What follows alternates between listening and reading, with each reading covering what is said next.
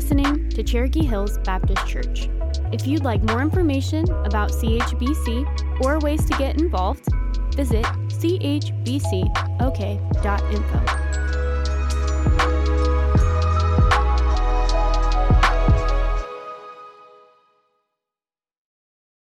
All right, if you would open up your Bibles to Acts chapter 12. Acts chapter 12. What a wonderful day. Amen. Let's try that again. What a wonderful day. To be able to get to see the testimony of life change is a powerful, powerful thing. And I don't ever want us to take that for granted. I was telling the team this morning, back in 2008, there was a survey done amongst churches, Southern Baptist churches, across the United States of America.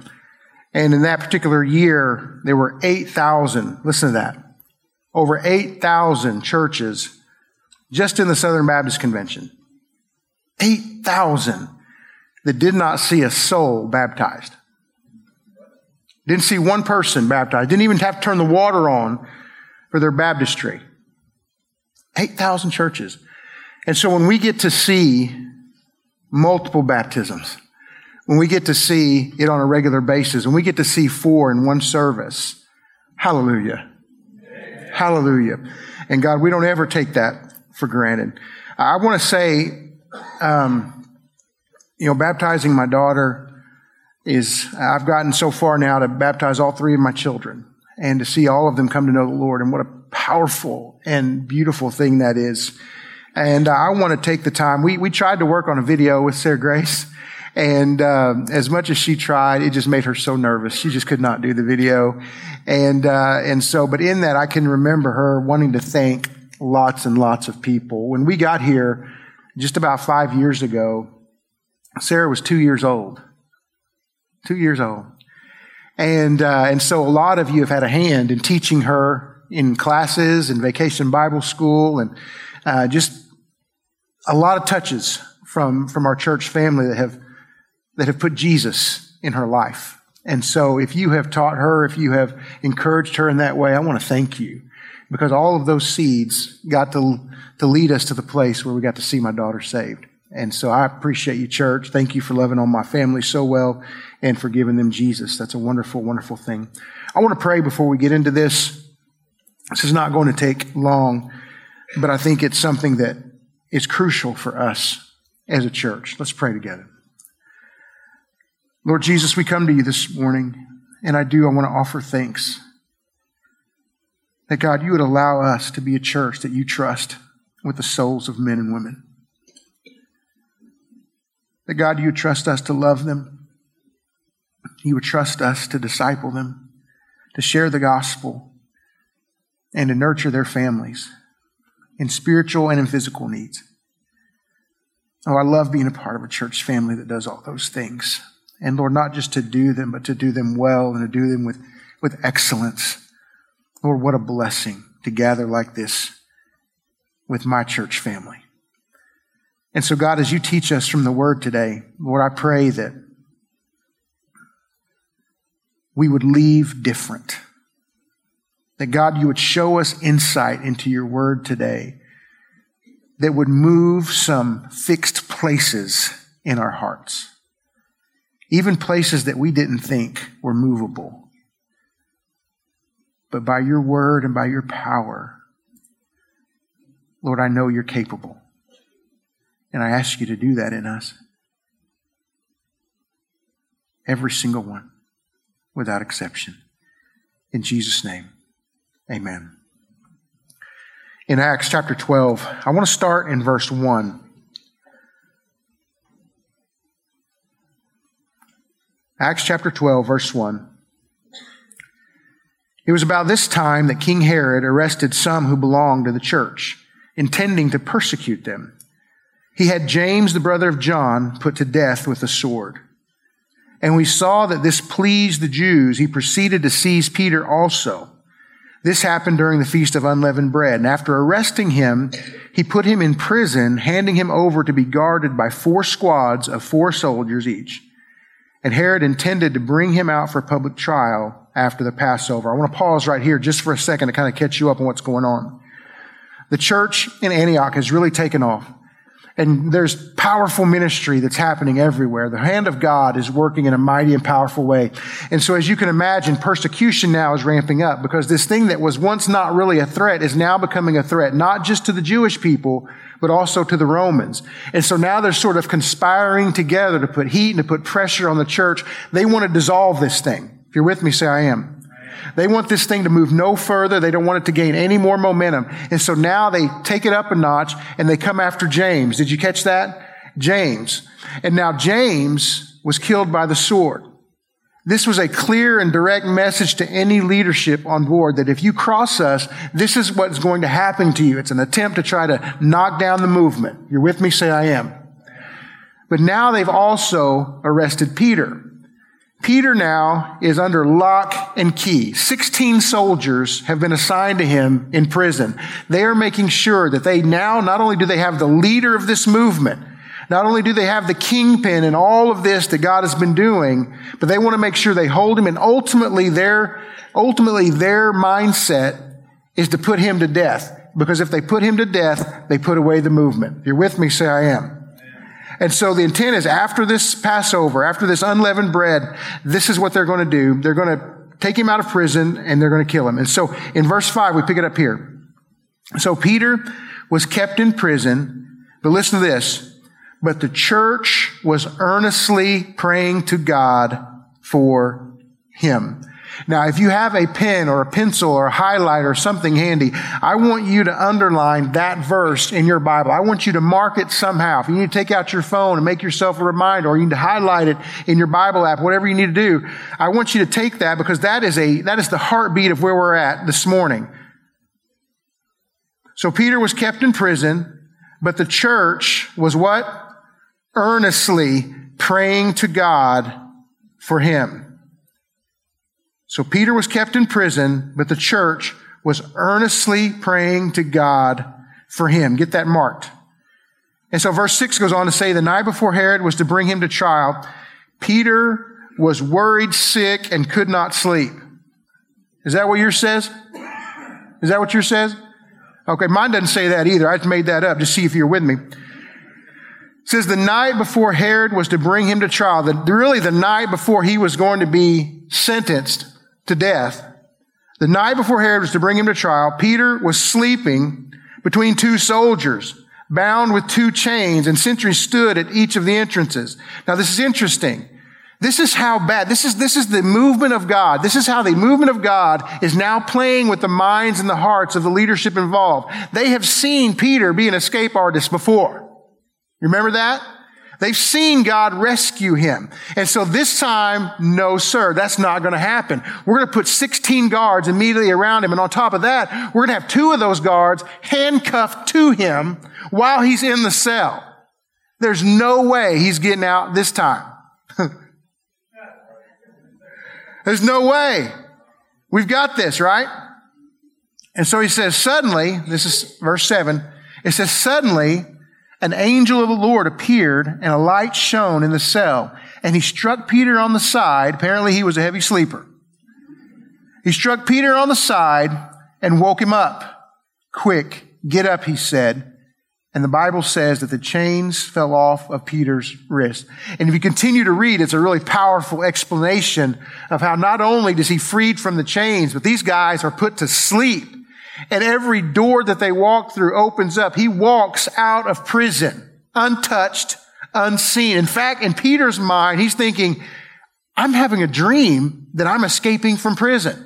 But once he's on the outside and escaped, he realizes that's not a dream. That just happened. God just brought me out of this prison. And so here's the point. I want to go back to, to, verse 5 where he says, So Peter was kept in prison, but the church was earnestly praying to God. And this is the part that has just boiled over and over and over in my soul. That the church was earnestly praying. So I began to ask myself, self, what does it mean to earnestly pray? I mean, earnestly pray.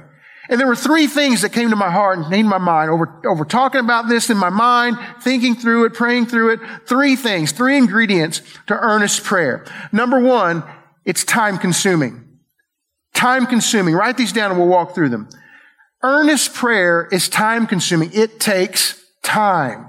It's not something that you just whisper right before you eat a meal or right before a desperate situation. Prayer is something that is time consuming that needs for, that, where we have the need to make time for it. It's also consistent. It's consistent. It's something that happens on a regular basis. I would tell you a daily basis. And the third thing is that it's sincere. That it's sincere. There are a couple of pieces of fruit that we see from earnest prayer. One is the peace of God. Did you notice that Peter wasn't up worrying? He wasn't afraid. There were two things that I think were rolling around in Peter's heart and Peter's mind. One, God had promised him that he was going to live to be an older age. Two was the fact that I believe that he knew that the saints were praying for him. Because this is not the first time that we see a praying church pray throughout the book of Acts. If you're with me, say I am.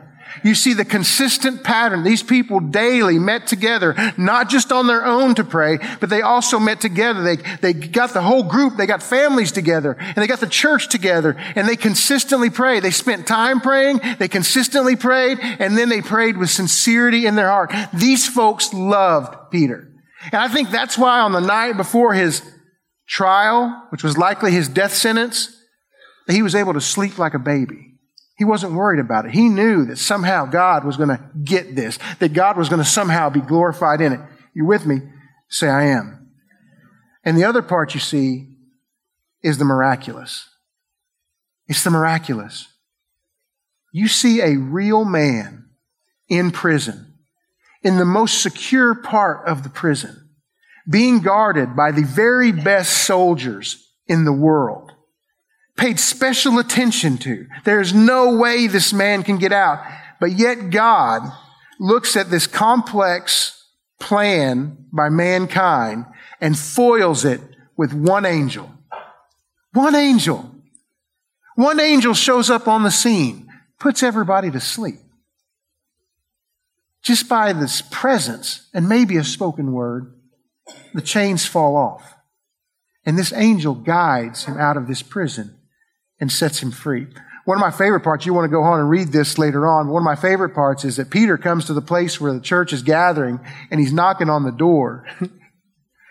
and this young lady who's a servant girl there comes and she answers or she says, you know, kind of, who is it? And Peter's like, hey, it's me. And she's like, no, it's not.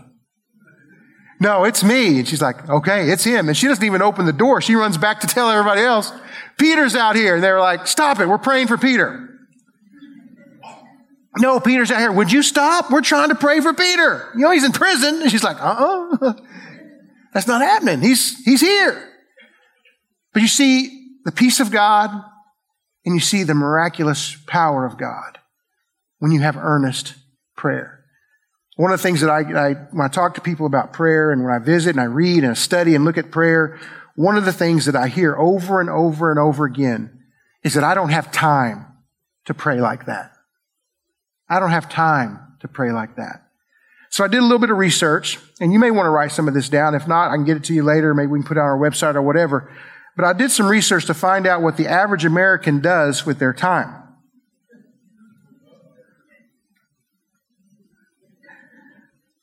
This was really fun until I figured out I was one of them. So, here we go. It's not exhaustive, but it's pretty good. We spend, this is per day, we spend 2.34 hours checking email. Over and over again, checking email throughout the day, 2.34 hours. 35 minutes deciding what to eat. Yeah, put yourself on a timer today, right after lunch or right before lunch. Just deciding where to eat. 35 minutes per day, deciding where to eat or what to eat. 16 minutes per day, deciding what to wear. That's for ladies. Fellas come in slightly behind that with 14 minutes, and typically it shows. Apparently, there's something significant that happens in those two minutes. This is one of my favorites seven minutes thinking about exercise, but not doing any. you know what? I really need to go for a walk. Where are we eating? That kind of. 37 minutes on Facebook, 27 minutes on other social media, so almost an hour, about an hour on social media every day, 40 minutes on YouTube. Dave, we're not trying to get in your personal life, all right? Four hours of watching TV in a day, 96 minutes on non work related websites, so surfing the internet, 90 minutes in daily interruptions caused by other people, having to deal with other people interrupting you while you're trying to work or trying to do something. They take at least an hour and a half of your day. Basically, people bugging you. And 171 minutes doing miscellaneous things on your smartphone. Okay? So I thought, let's do a little bit of math on this deal. And so in 24 hours, we have 1,440 minutes. Just with the things listed, mind you, we've not talked about time spent commuting to and from work, to and from the grocery store, just getting one place to the other. We've not talked about the time spent on hygiene. Uh, we've not talked about work. We've not talked about school. We've not talked about extracurricular activities, anything extra that we do during the day. And out of that 1,440 minutes, based on what we just looked at, that totals up to 761 minutes at 0.34. 761.34 minutes.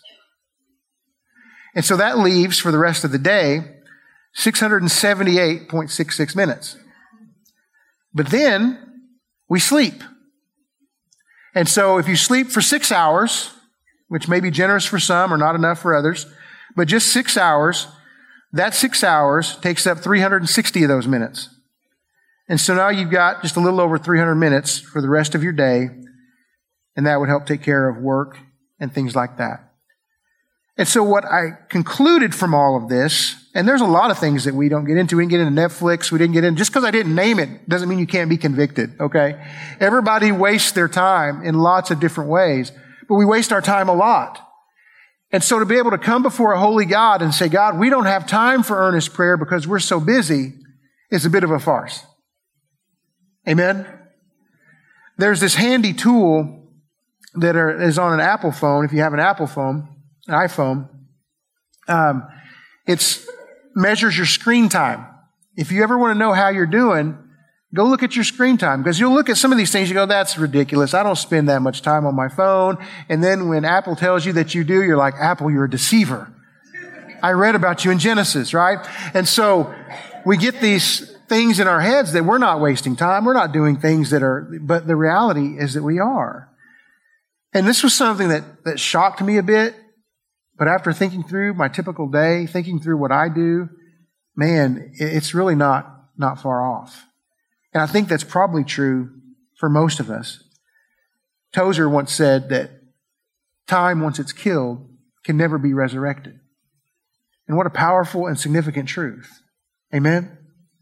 And so when we look at prayer, the priority must be on setting a time that's specific and significant. And I began to think about a challenge that we walked through a couple of years ago. When I challenged our church to pray.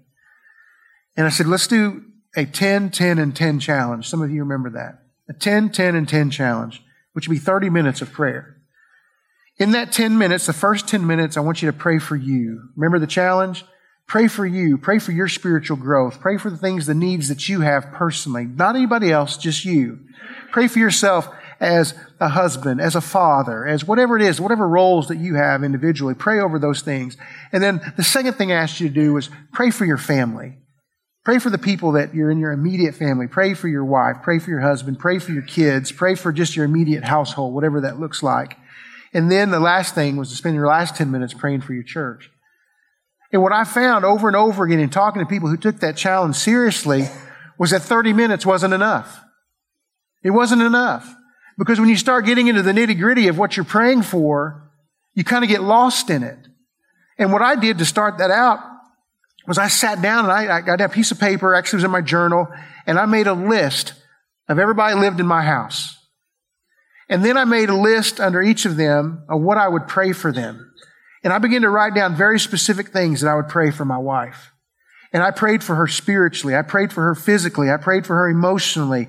I prayed for her day and where she would go and what she'd be doing. I asked God's protection, His hand on her. There's just this big old list. And I'm going to tell you something. 10 minutes wasn't enough just for her. If you're with me, say I am. But then you get to praying for each of my children, the different needs that they have, the different things going on in their heart. And listen, when I committed to that prayer time, I saw the fruit of that. And it wasn't long after that I shared with you as a church the fruit that I saw, not just in my wife, but in my kids and their relationships with each other and their relationships with the Lord. It takes time, but you can't fit it all in 10 minutes.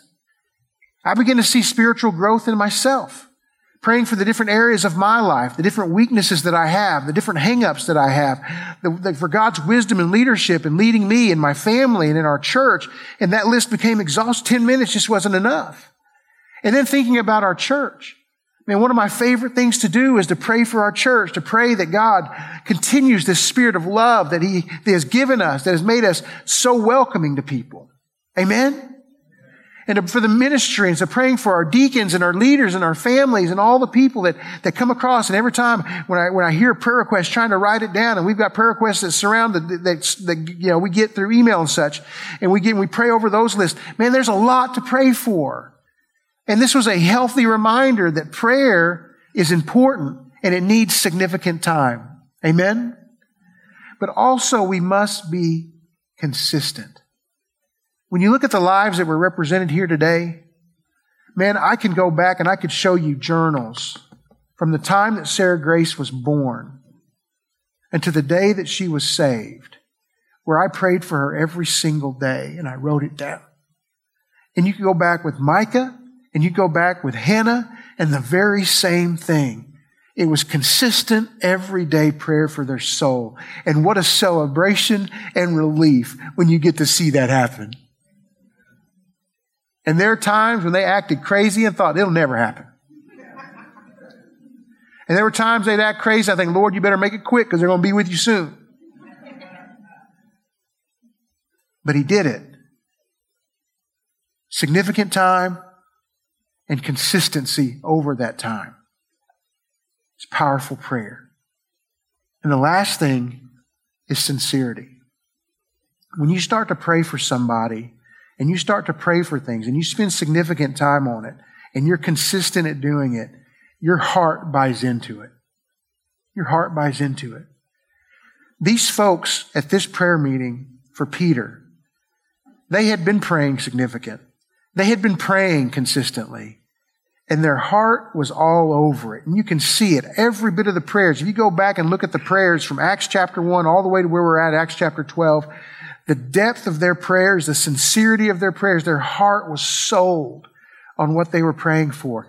They had seen the miraculous before, and they knew that the miraculous could happen with Peter while he was about to die. They prayed with confidence and a sincere heart. Now, listen, I don't know where you're at today. I don't know what's going on in your life.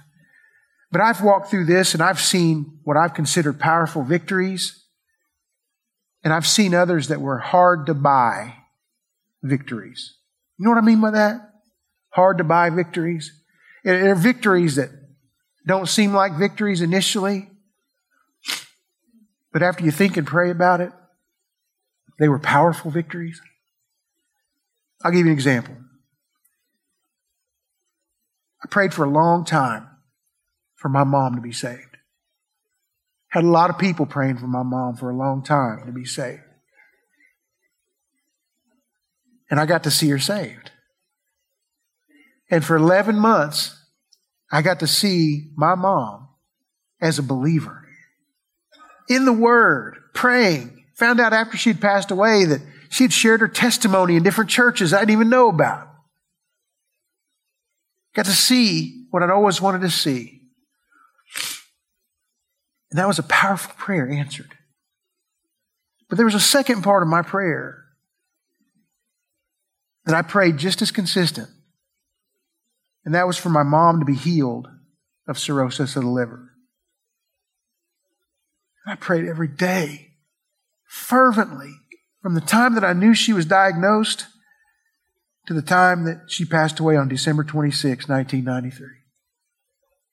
Even on the day of her death, praying that God would heal her from this disease. And when she passed away that day, it was one of the most beautiful, the most beautiful passing I'd ever seen. Literally passed away with a smile on her face. But initially that hit my heart as a defeat because God didn't heal her. And it wasn't too long after that that God, by His Word and by still praying over this, showed me the powerful truth that not only did He heal my mom, He perfected my mom. And He began to put this powerful truth in my heart that I know and I preached it. I shared it with other people who were grieving. My mom's not sick anymore. She doesn't have disease anymore. She doesn't have the potential for disease anymore. She's sin free. The effects of sin no longer matter where she's at. She doesn't hurt anymore. There's no sadness anymore. There's no brokenheartedness anymore. There's no tears anymore. Church, that's a good place. And what God did was better for her than what I asked for. And uh, is it hard on this side? Anybody that has lost somebody they love knows that it's hard on this side. But the promise of God is that we don't stay on this side. If we know Jesus Christ is our Lord and Savior, there's going to be a sweet reunion someday. We don't ever have to say goodbye again. You don't have to worry about death anymore. Come on, church. And you get to live like that forever. I've got forever with my mom. And now, as of today, well, a few months ago, but celebrated today, my whole family's going to be there. Amen? Church, I love you. And I would ask you to consider this day, for those of us that are here, a call to earnest prayer. For more information about Cherokee Hills Baptist Church, visit us online at chbcok.com.